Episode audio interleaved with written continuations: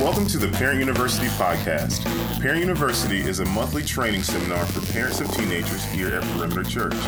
It is our desire to come alongside families by equipping them to lead their children in a biblical, God honoring way.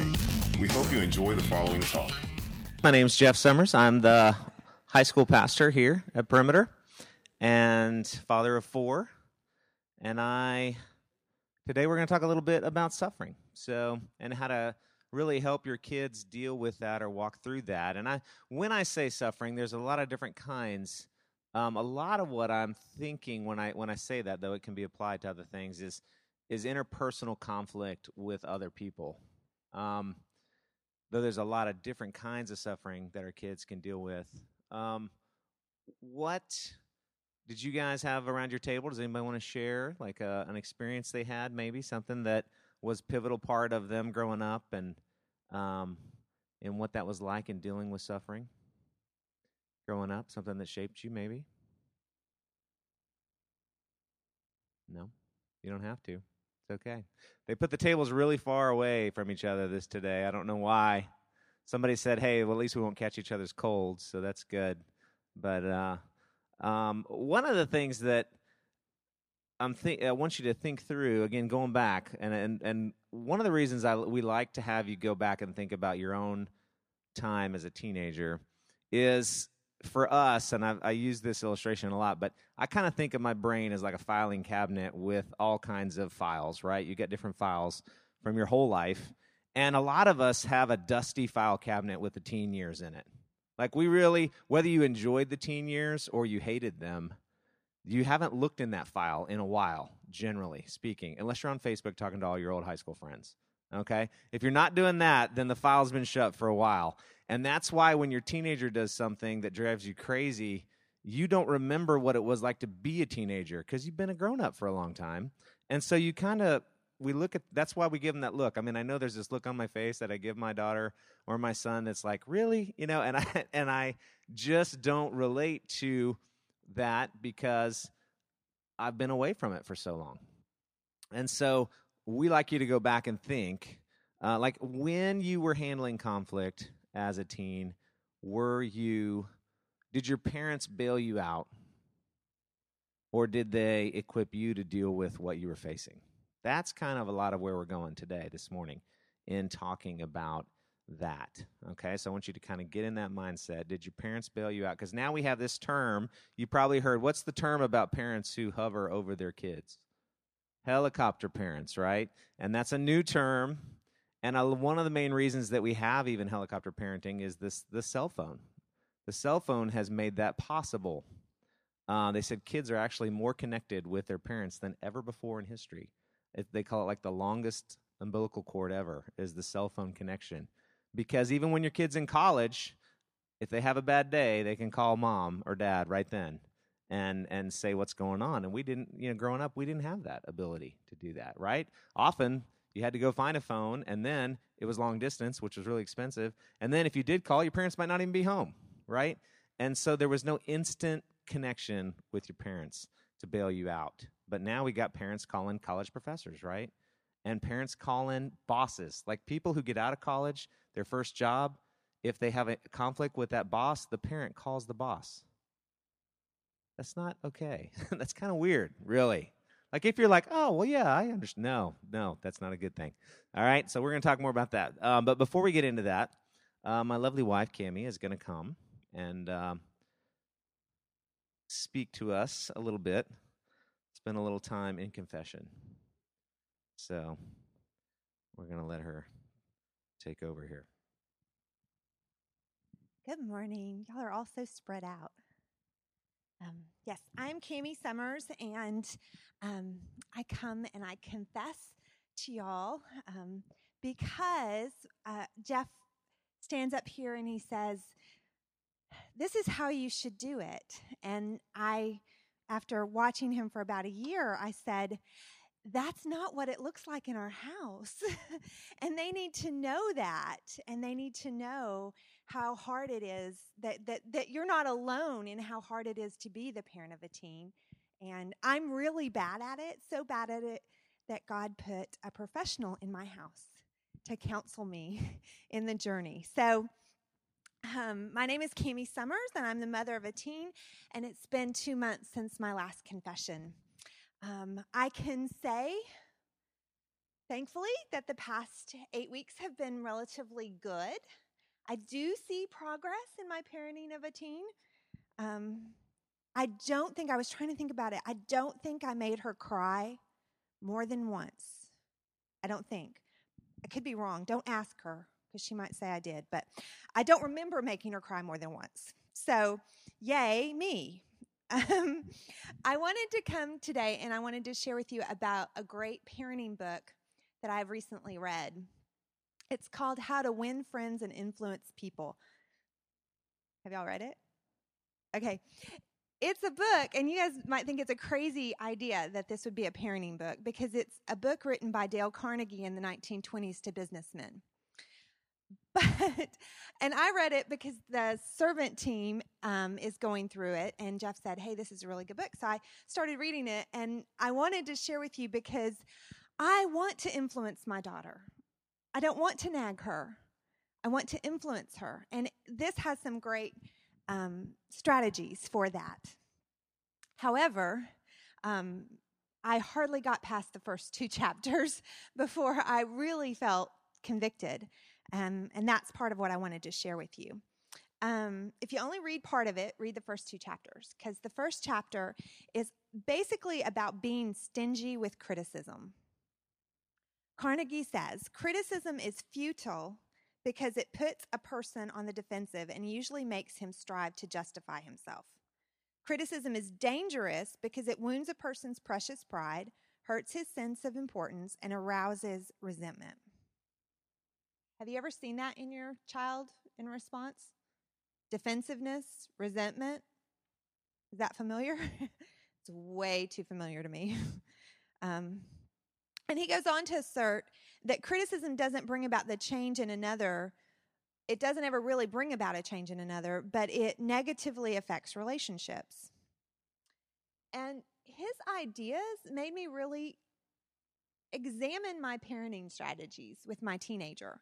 Because as I've said before, parenting a teen is so different than parenting my eight year old or my five year old. My teenagers are becoming people with opinions and ideas, and they take a different tact. And so his, I, it, it, he just made me wonder if my if my methods are actually bringing about the exact opposite of what I want.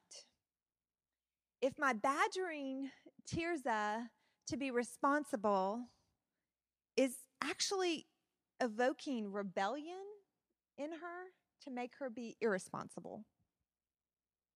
Am I shooting myself in the foot by how I'm parenting? In the end, Carnegie encourages us to try to understand instead of condemning. I'm still trying to wrap my mind around that one. It takes way more energy to try and understand my teen than it does to lecture her. Um, so it's easier said than done. The second chapter, Carnegie says, be hearty in your approbation. That's a word from the 1920s, I'm sure. And lavish in your praise, and people will cherish your words and treasure them and repeat them over a lifetime. Repeat them years after you have forgotten them. It's hard to imagine my daughter treasuring my words. I'd be happy if she'd just listen to me. but it makes me question are the words I'm saying worthy of being held on to? Do I call out God's glory in her? So, I want to confess to you that instead of being lavish in my praise and stingy with my criticism, I am lavish in my criticism and stingy in my praise. praise is harder for me to voice, and I'm not sure why. I've been trying to figure it out. I, I don't want my kids to do things for the wrong reasons. And I don't want them to be dependent on my praise or my feedback. I want them to do things because they're the right things to do. And when she does the right things, I feel like my approval is known or taken for granted, and it doesn't need to be said. But if Carnegie is right when he says appreciation is the legal tender all souls enjoy, why am I really holding it back? Am I afraid my praise is indulgent or that by offering it, I'll give her license? This past week, Tirza was in the Duluth production of The Little Mermaid. And I always dread production weeks because they're kind of a nightmare. And they call them drama queens for a reason. There's a lot of drama. And last year, around playtime, Tirza and I were at each other's throats constantly. And so this year, in preparation, I said, Oh, I'm not going to be drawn into that this year. I'm not going to be drawn into conflict. I'm not going to address things in the moment. I'm just going to write it all down and deal with it later because I don't want, she's tired. It's lots of homework, it's late night rehearsals, and it's not her best. And the only time I get to see her is just for a little bitty bit of time. And so I'm just going to wait and talk to her about it after the play is over. And so I have been just letting things happen. The lights were left on in the basement. I didn't say a word. Glasses were all over, quiet as a mouse. I didn't talk to her about the science progress report that I got from her teacher. I didn't talk to her about how loud the television was and how she's going to ruin the television if she keeps it up at 60 decibels. But I wrote it all down on my list. And tonight, after production is over, I had every intention of going through it and saying, This is unacceptable, unacceptable, unacceptable. You need to change this. Don't do this. Don't forget this. And if you do this, the consequence is that, because that's what I love to do. And so, but she didn't know any of that was coming. And so Friday, she said to me, Thank you. You've been so great this week. Thank you so much. And I had to kind of reveal a little bit of my heart because I said, Oh, you didn't get a free pass this week. We're going to talk about things, but we're going to wait and talk about them when it's not so busy and crazy. And you saw her little face just fell.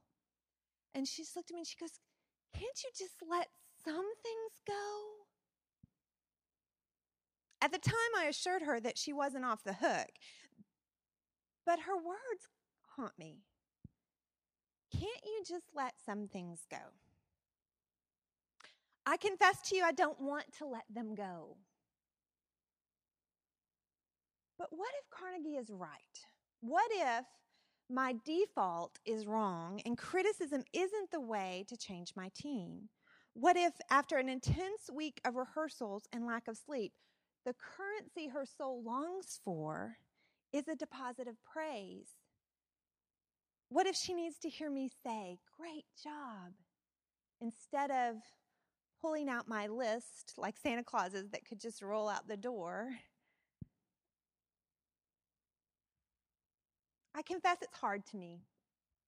It's hard to show grace, to let things go, to lavish her with praise that I write on my list with invisible ink. When the neon list of shortcomings calls for attention. I think what I liked most about Carnegie's book was what wasn't written in it. Much of what he wrote is practical and it's entertaining, but it also has spiritual implications that he fails to point out.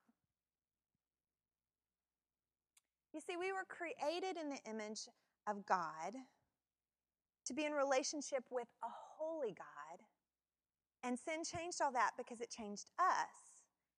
Yet we continue to long for holiness and perfection. I don't want my daughter to be a sinner. And I think sometimes, I think I can change her. I mean, I know I can't, but sometimes I act as if it's my job as her mama to point out all her flaws so that she can fix them.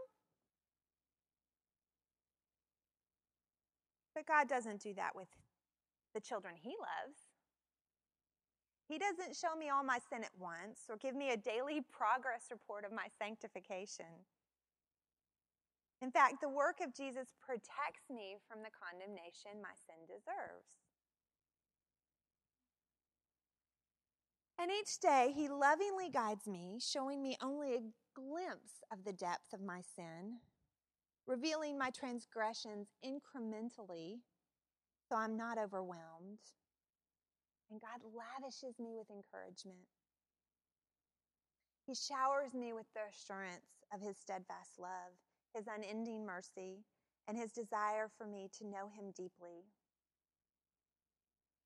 He always anchors conviction in the promise of, of love that is unconditional and steadfast in a, con, in a covenant, in a covenant. And that's how I want to be with my daughter.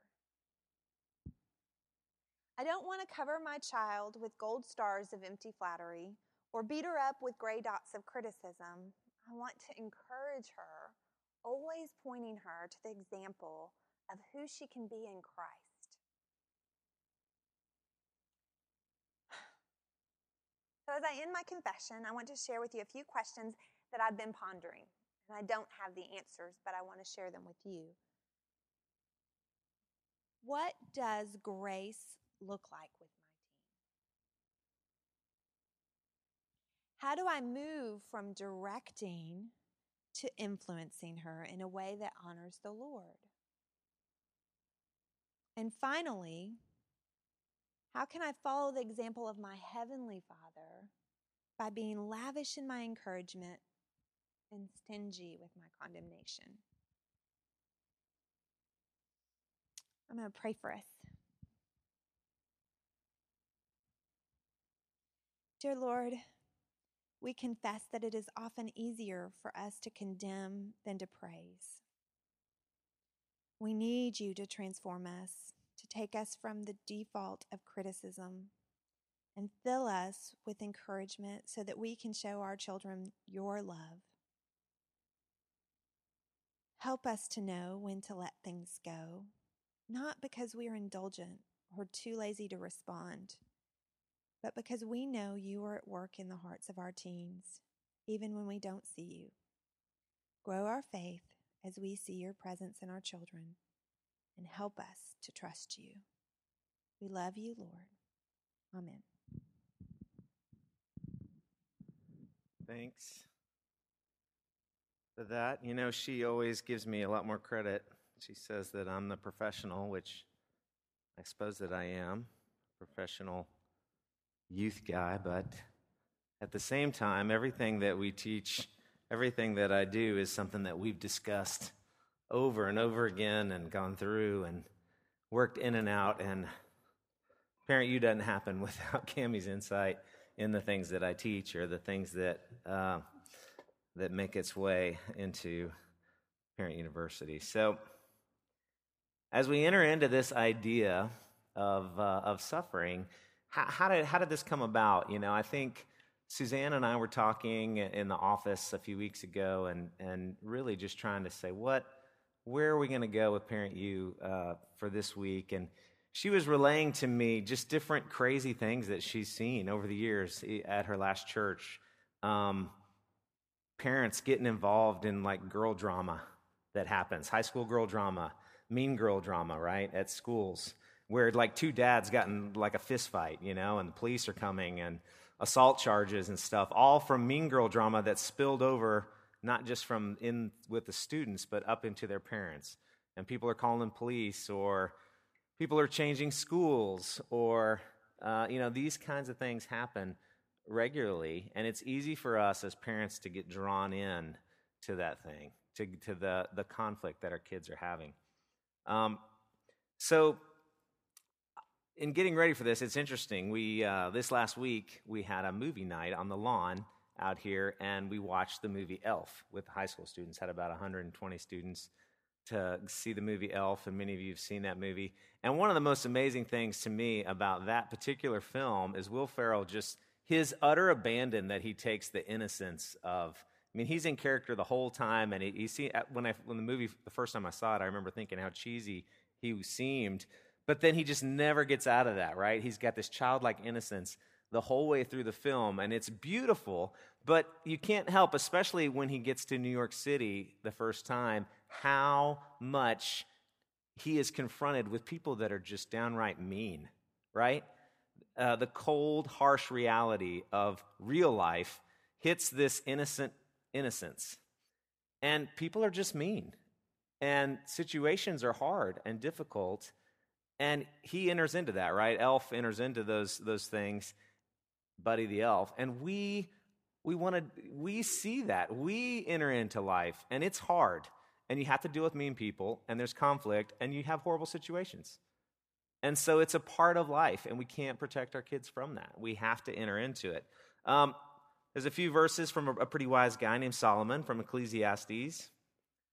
Uh, ver, chapter 7 says this Consider what God has done. Who can straighten what he has made crooked?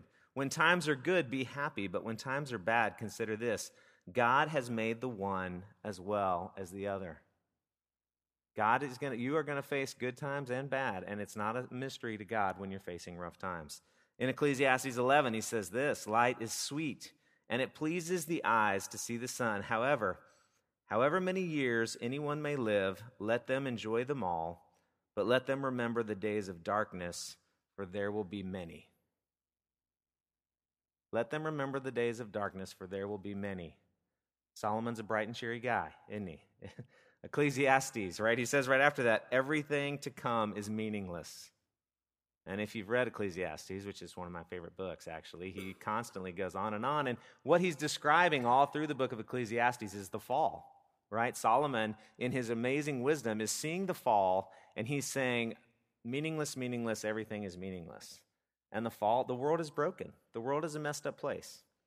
But God is on the throne, and he's called us to live in it and to equip our kids to deal with these things. Our role is to coach our kids to go through trouble, not to deliver them from trouble. That's really where I want to go today. Our role is to coach them through trouble and not deliver them from trouble. And most of the time, uh, where I'm going to go with this is that it's a matter of truth or perspective generally, is where we kind of mess up. It's a matter of truth or perspective. Now, let's talk about truth first. Um, it's interesting. Let's say your child has a conflict with someone on the playground. We'll call that person Billy. And Billy is calling your child stupid. Now, if you're, I, I, my kids are in PCS here at Perimeter, and so parents are real involved, and we come to E days and do these things. So if I'm on the playground and Billy calls Sally stupid, okay, what, what is my general response going to be? I'm going to call Billy over, right? I want to straighten that kid out, especially if Sally's my kid. I'm going to call him over and I want to say, hey, Billy, you, you know, why did you call her stupid? And, you know, and, and you're going to do all that. Now, what is the benefit from that?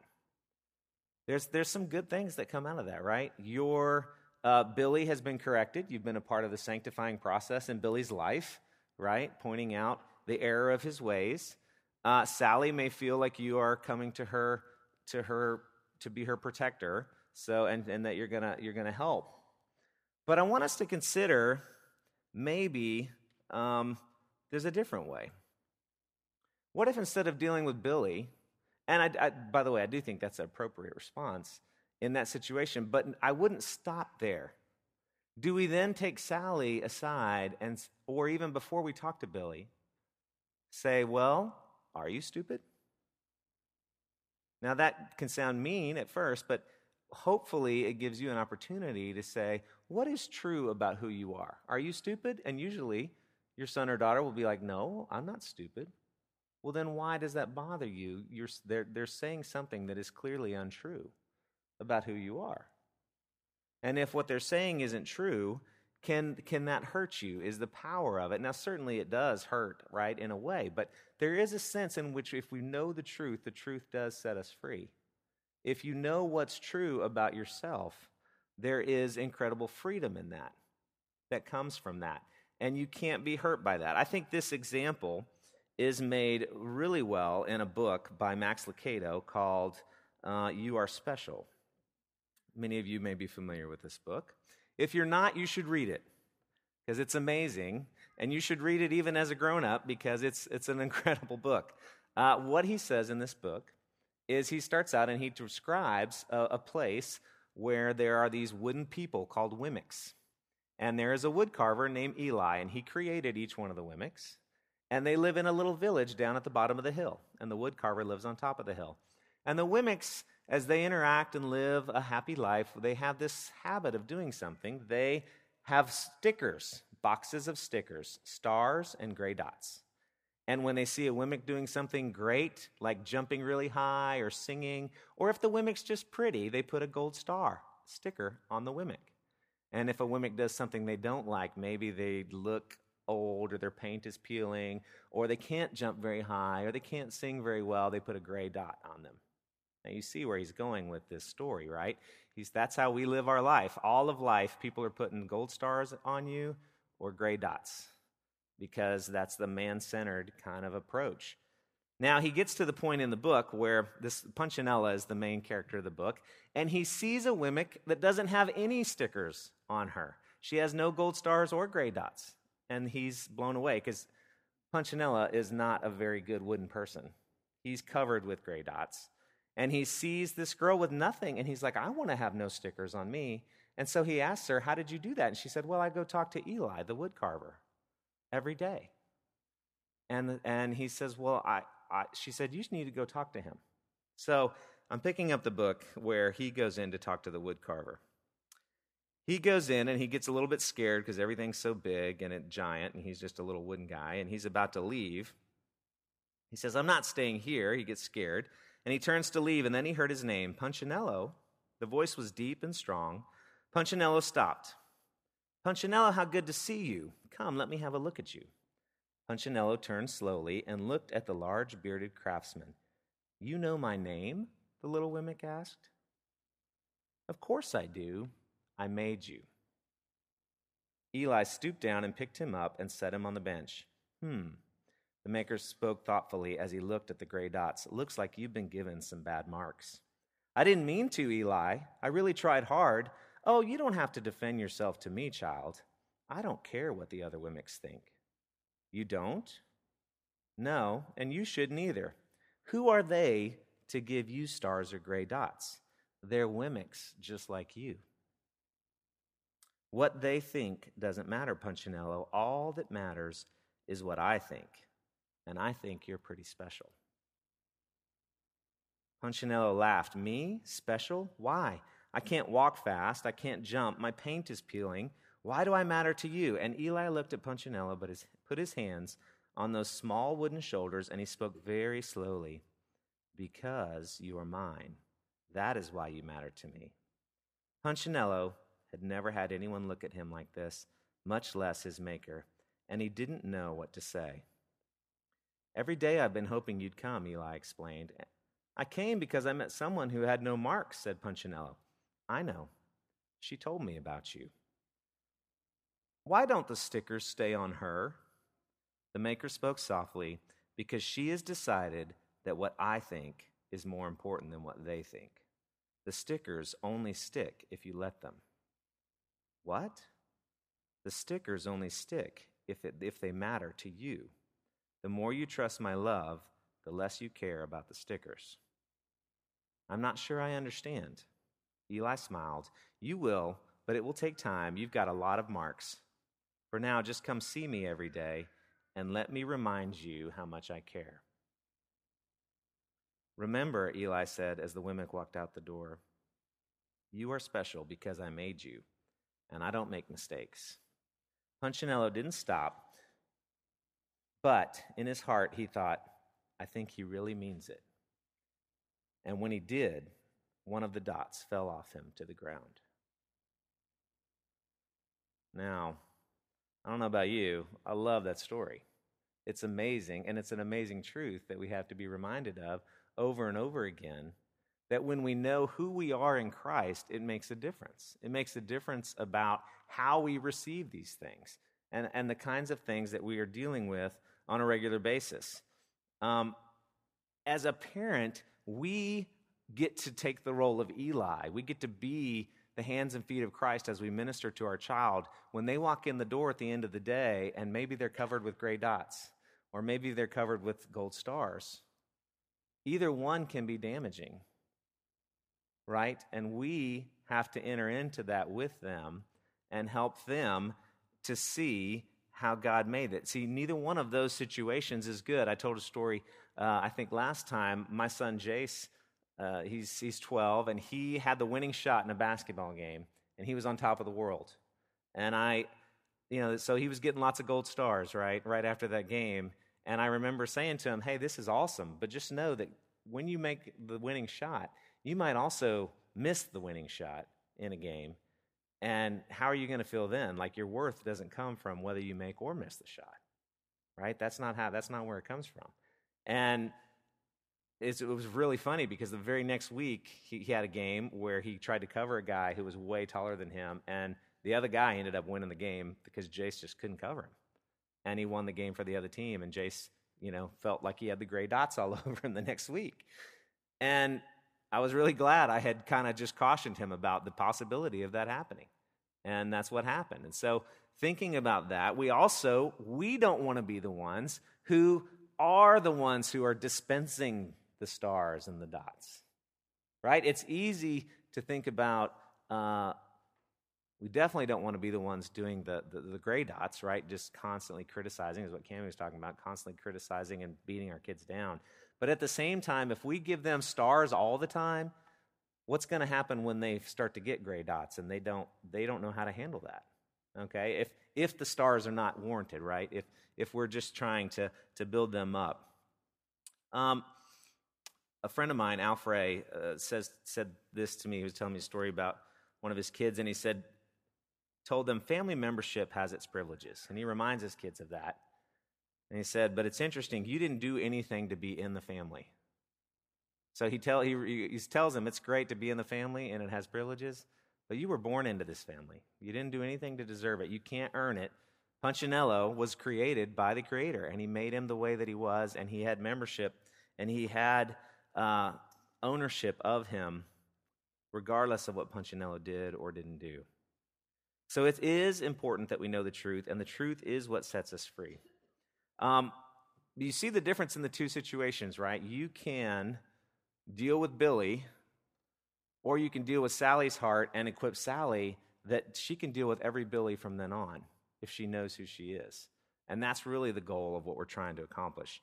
Um, the key is to teach them to turn to Christ with their pain and with their trouble and their hardship.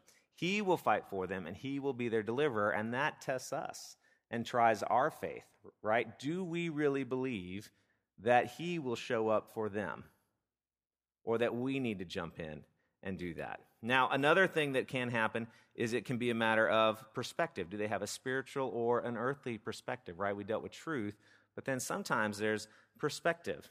Uh, I just shared this illustration with a group of students on our fall retreat. But let's say, okay, let's let's deal with uh, with this idea of your son or daughter now is a teenager and they get their first job, or maybe second or third job, doesn't matter. But they have a job and they uh, let's say they work at Sonic, right? I like to go there. They have fried cheesecake bites right now, they're really good. So you go to Sonic and they work at Sonic, and they have a horrible boss who is mean to them and who is an ogre and who is not fun to deal with. Now, again, as a parent, a lot of what we want to do sometimes is we want to call the boss and say, Stop being mean to my kid, or we want to intervene on their behalf. But how teaching and coaching our child in how to deal with the boss, and, and if you look at it from a fleshly or earthly perspective, how are you going to deal with that boss? Your son or daughter might come late to work because they're dreading being around this guy. Uh, they're not going to go the extra mile for him or her, right? They're going to show up late or they're going to miss their shift or they're going to trade shifts whenever they can. And, you know, they're likely to do as little as possible. And as soon as they can, they're likely to look for another job and escape. And that is a normal response to a bad boss, especially if you're a teenager and you might be a little on the irresponsible side, right? Now, what if you look at this in a different perspective, in a spiritual perspective. When you have a boss like this, the first thing we should think of is why did God put this boss in my life? Now, that's a completely, that one question changes everything, doesn't it? You don't look now at this as some situation that I just have to deal with. You look at God being the one who is in charge of everything in your life, and you say, God has put this boss, or maybe it's a mean teacher, right, that they have to deal with, or an inept teacher, or a, a coach who yells. You know, you can insert whatever. Why is this person, this authority figure, in my life? Okay, and that question changes everything. Uh, maybe God put this person in my life to teach me things, to shape me, to work on my character. Maybe that's why this person is in my life. Maybe this person is in my life because they're lost and I'm here to minister to them. Maybe they're elect and God is using me to bring them into the kingdom of God. And the reason that I'm in this job is my job is to witness to them. God is going to use me to, to reach him. Maybe now, how will I change my behavior based on that? Do you show up late and trade shifts if you look at it from that perspective, from a spiritual perspective instead of a fleshly perspective? No, you show up early, right? You're going to show up early and you're going to work late. If, if he calls you and says, hey, somebody didn't show up, are you likely to blow him off? Or are you likely to say, no, I, how can I get in? I'll, I'll change my schedule to get in there and work. Are you going to try to draw him out and pursue his heart? Hey, I noticed you know, what's going on in your life? What, what, start to draw them out, start to ask them questions, start to care about who they are as a person. See, it's a completely different thing when you look at it from a spiritual perspective instead of an earthly perspective. And I listen for what's going on, knowing that he can't help it because he's broken. He can't help it because he doesn't have the Lord. And I have pity and I have mercy for him in his life situation, and I want to know and I want to help because I know the solution. And that changes everything for the way that I deal with him. Okay?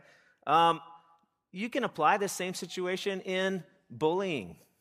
Right now, bullying can be cyberbullying, right? It can be something online. It can be it can be in that kind of situation, mean girl stuff. How you want to intervene when this happens to your child. But the question that I have, and I'm not saying that there aren't times for intervening. There are times when your child gets embroiled in something where you're like, you know what, we might need to change schools. But I want to, I want you to ask this question. Hey, maybe, and I've seen this again. Part of the reason I want to share what I see to you guys is I see parents rescue children from a, a mean girl or, or guy situation and change Boy Scout troops, change schools, change all this stuff. And sometimes it's almost at the very end of the conflict. Like they've gone through the worst part of it, and the character's being shaped and built, and the child's being molded, and he's just about ready to come out the other end, and then they switch schools. I've seen it a lot. And I'm not saying that it's not appropriate to switch schools, sometimes it is. But we need to ask the question hey, the question that is good for us to ask ourselves is Does God usually do most of his work when things are good in our lives? Is his sanctifying and his shaping really happening in me when life is good and everything's awesome and I have plenty of money and I have plenty of friends and I feel popular and talented? Is that when he does the shaping or does he do it when I sit the bench in sports? Is that more shaping than starting every game? Is it more shaping when I don't have a date to the prom?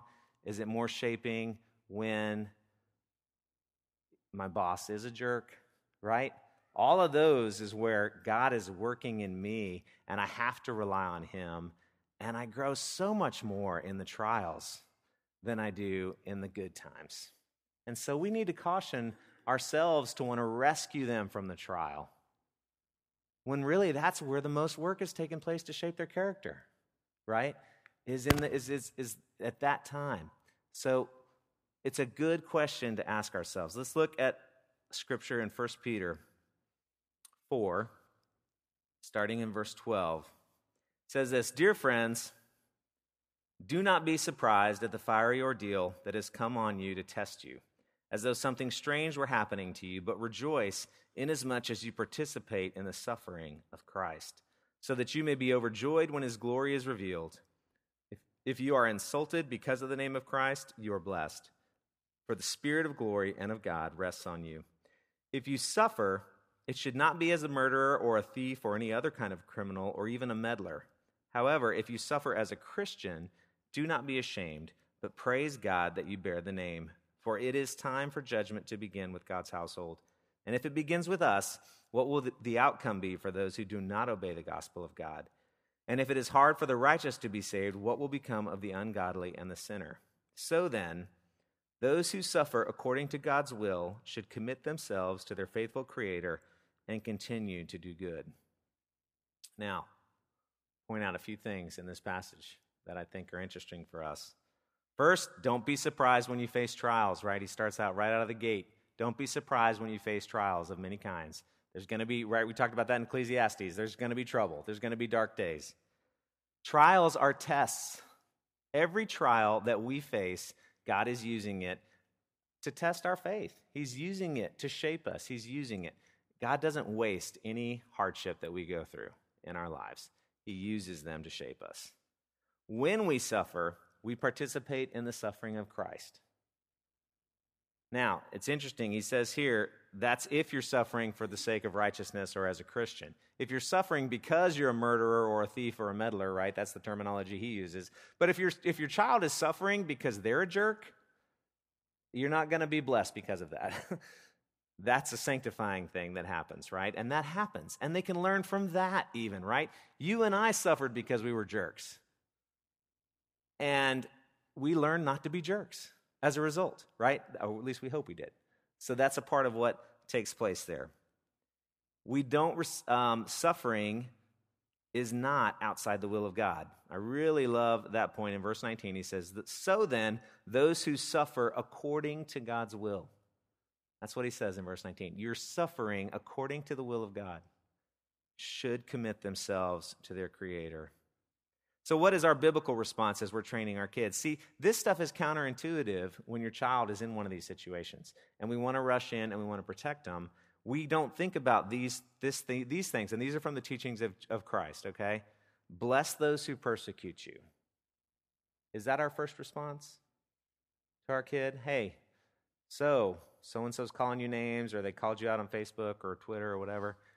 Bless those who persecute you.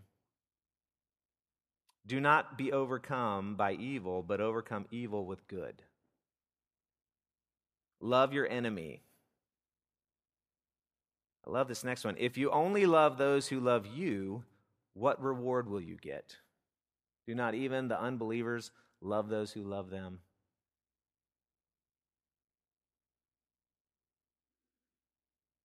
You see, trial and hardship is the anvil on which the metal of your child's character is being shaped. Trial and hardship is the anvil on which your child's character is being shaped. But the thing is, God is the hammer. And we forget that. We forget that when they're going through something, He's using it to shape them. And each blow of the hammer is painful but it's necessary if he's going to shape us into something that is useful for his kingdom work. And sometimes he might be shaping us for something that doesn't even bear fruit in this life. He might be shaping us even for the next life. It might be something that happens that we face later, but it will bring him glory. So the questions that I have is this Do you trust God to deliver your child from the thing they're facing? Now, he may be using you as an instrument of deliverance, right? I'm not saying that you are not ever called to do that. Um, you, know, if a bus is coming at your kid and they're in the street, you might be the one he's calling to run and push them out of the way. Okay? But if you're always the one who goes in and pushes them out of the way, then that's going to be a full time job until they're like 50. And you're going to, I've got, again, I talked to another guy who was telling me this week, uh, a girl who just graduated from college, and all of her friends are being supported by their parents. They're paying for stuff well into their late 20s, paying and supporting their kids all the way through because their kids haven't learned how to deal with the trials that they face. They haven't learned even the financial trials, right? And just, and, and taking care of them. Um, so many stories in the Bible are about God's people trusting in God to deliver them from their enemies and not in doing it themselves. And that's the thing constantly taking our kids and turning them towards Christ. When they're facing something, the first question should be well, what, what, what does God want you to do about this? How is God going to show up in this situation? How is God using this? Why is God allowing this? Turning them to Jesus, no matter what they're facing. This is an opportunity for them to build faith and wisdom. It's an opportunity for them to build discernment. It's an opportunity for us to instruct when these things happen. Um, I want to encourage you with this and close with this from Psalm 34. Starting in verse 15 The eyes of the Lord are on the righteous, and his ears are attentive to their cry, but the face of the Lord is against those who do evil, to blot out their name from the earth. The righteous cry out, and the Lord hears them, and he delivers them from all their troubles. The Lord is close to the brokenhearted and saves those who are crushed in spirit. The righteous person may have many troubles, but the Lord delivers them from them all. He protects all his bones, and not one of them will be broken. Evil will slay the wicked, and the foes of the righteous will be condemned. The Lord will rescue his servants. No one who takes refuge in him will be condemned. We have to believe that. We have to believe this for ourselves, and we have to believe it for our kids. All right? Uh, let me pray, and we'll close up. Heavenly Father, Lord, thank you for this time. I thank you for each one of these parents. And Lord, parenting is hard and it's difficult. And I think I have made my daughter cry a couple times at least since uh, the last Parent U. And Lord, I pray that you will help us to be agents of encouragement to our kids and instructing, but constantly, Lord, that we're calling out the glory of who they are in you. That we are helping them when they're discouraged, that we're rebuking them when they sin. But Lord, help us to help them to know the truth of who they are in Christ and to have the perspective that they see things from your point of view, from a spiritual perspective and not from a fleshly one. Because the way that we see things and knowing the knowledge of who you are and how you made the world and who we are in Jesus changes everything. And it does set us free. Lord, you did say we'll have trouble in this life, and our kids are going to face a lot of difficulty, just as we have and we will. Help us to walk through that with them and constantly turn them to you in the midst of it and help us to turn to you and grow our faith, Lord, because our faith is too small. And we, at times, really, Lord, don't feel equipped. And at times we doubt that you'll deliver them or us from the things that we're facing. So give us wisdom and grace. Help us to enjoy our kids, especially with Christmas coming up, Lord, and breaks. Many of us will be with our kids for several hours a day instead of just a short period of time, and help us to make the most of that time and enjoy uh, our time together as a family. All these things we pray in Christ's name. Amen. Thank you guys for coming. I always get nervous every week, and every month. I'm like, well, no one's coming this week, so or this month. So I appreciate that. We will start again in January, um, and uh, probably go through, I think through May, and then we'll take a couple months break. So, um, and there is a Parent U the early years as well. Oh, we also have a Facebook group. There's, I think, four whole people on our Parent U Facebook page. So if you'd like the page, I promise Cami and I will try to post interesting books and articles and or uh, just things that'll help you also to know what the next Parent U is going to be about. We'll usually do a little preview in there. Um, so I'm trying to get more diligent in Facebooking and Twitter. Um, I used to be on it a lot, but I'm not on as much now. The 12th? The 12th of January is our next one because a lot of schools are out that first weekend in January, so we're not meeting the first weekend. It'll be January 12th. So, all right. Is there any questions or anything? Yes. Uh huh.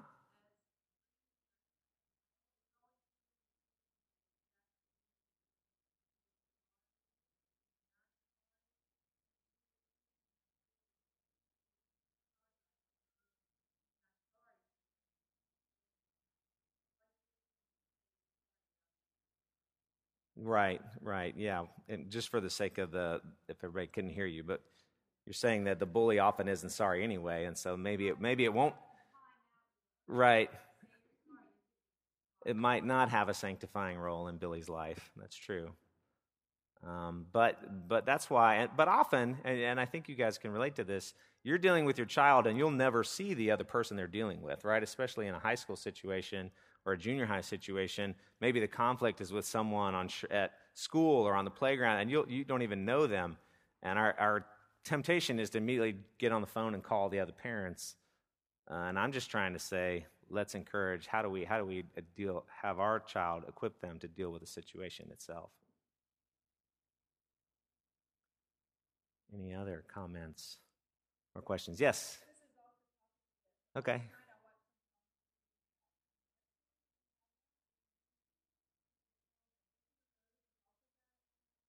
A book and a rose.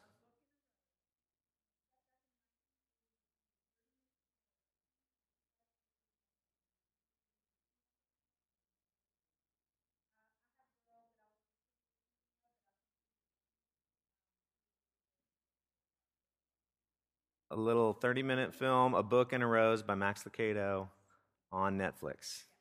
It's available. Okay, thank you for that recommendation. Yes.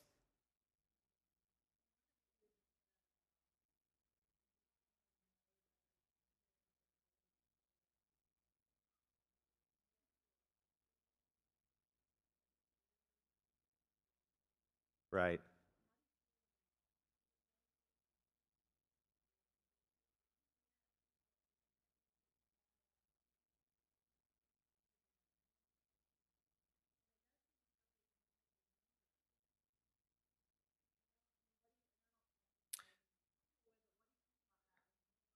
Yeah.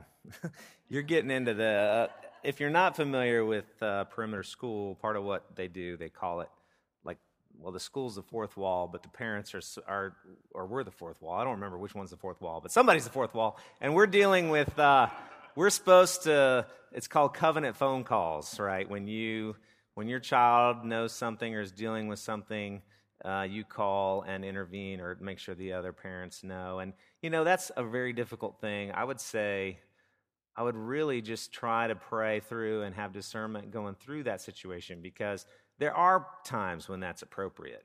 Um, and there are times, I, I, guess I look at it as a maybe a both and. I mean, I've, I've never, I don't think I've ever done a covenant phone call, and I've been at the school for five or six years. So maybe I lean more towards the dealing with my child to deal with the situation. Um, because I'm always thinking equipping. I mean, that is, if you come to Parent U every month, what you're going to hear from me is, I mean, we cover a different face, but we're constantly turning the same thing over and over again, like a jewel that has different angles. It's always equipping your kid. That's the level that I come from. And so, of course, I deal with kids who are about ready. I'm high school, almost ready to leave the home. So I'm very aware of that with the, the demographic I'm working with. And when they're little, it is different. You know, you're, you're, there's a lot more room for intervention, and, and calling the other parents is appropriate at times. But um, so I think that's, that's, that's a tough one. I, I can say this I do think there are times when people are too quick to pick up the phone uh, at school, at our school in particular. Um, because I've, we've dealt with situations in the student ministry where, you know, I'll all hell's breaking loose with with a kid and all these parents are involved and all this stuff and it, it can make the situation worse even from a gossip perspective and things like that because a lot of we got to check our heart at the door to make sure we're not sharing something oh well as a covenant parent i need to you know when really you just want to talk about the situation and then that kind of can go out to all the families and then that that just makes it worse so uh, i would i would be careful about about those types of things especially if it's a, a sensitive issue. But that's a good question. Uh, again, I'm more equipping than side. Any other question or comment? You guys are the experts too. Uh, you know, you're. I see. I look around this room and see many parents who, some kids are all. All your kids are in college, or some of your, many of your kids are in college, and I want to learn from you, and I constantly learn from you on a regular basis as well and I appreciate what you do. So, Uh, thanks. And there's still some donuts and coffee over here. And um, we are dismissed. You've been listening to the Parent University podcast. Parent U is a part of the student ministries at Perimeter Church in Johns Creek, Georgia. Please visit the student ministries website at www.perimeter.org/students for more information. Thank you.